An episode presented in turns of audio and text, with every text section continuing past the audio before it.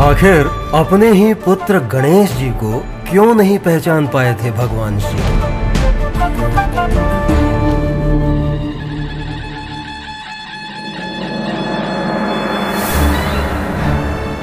गणेश जी के बारे में ये कथा तो हम सब जानते हैं कि किस तरह उन्होंने भगवान शिव को माता पार्वती से मिलने से रोका। और भगवान शिव ने भी गुस्से में आकर गणेश जी का सर धड़ से अलग कर दिया।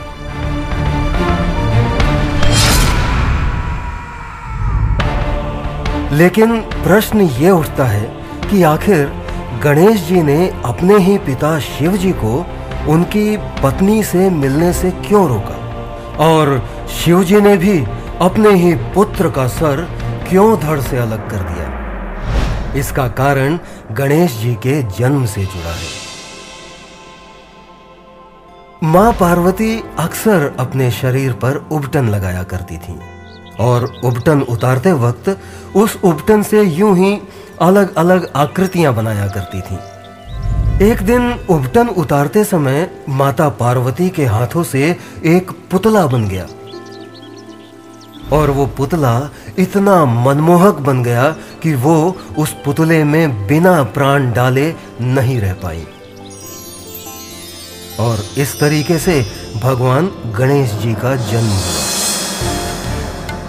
पुत्र को पाकर माता खुश थी और माता को पाकर पुत्र।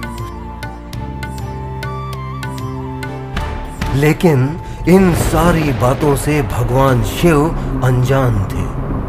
ना तो भगवान शिव जानते थे कि श्री गणेश पार्वती पुत्र हैं, और ना ही गणेश जी को यह पता था कि भगवान शिव माता पार्वती के पति हैं।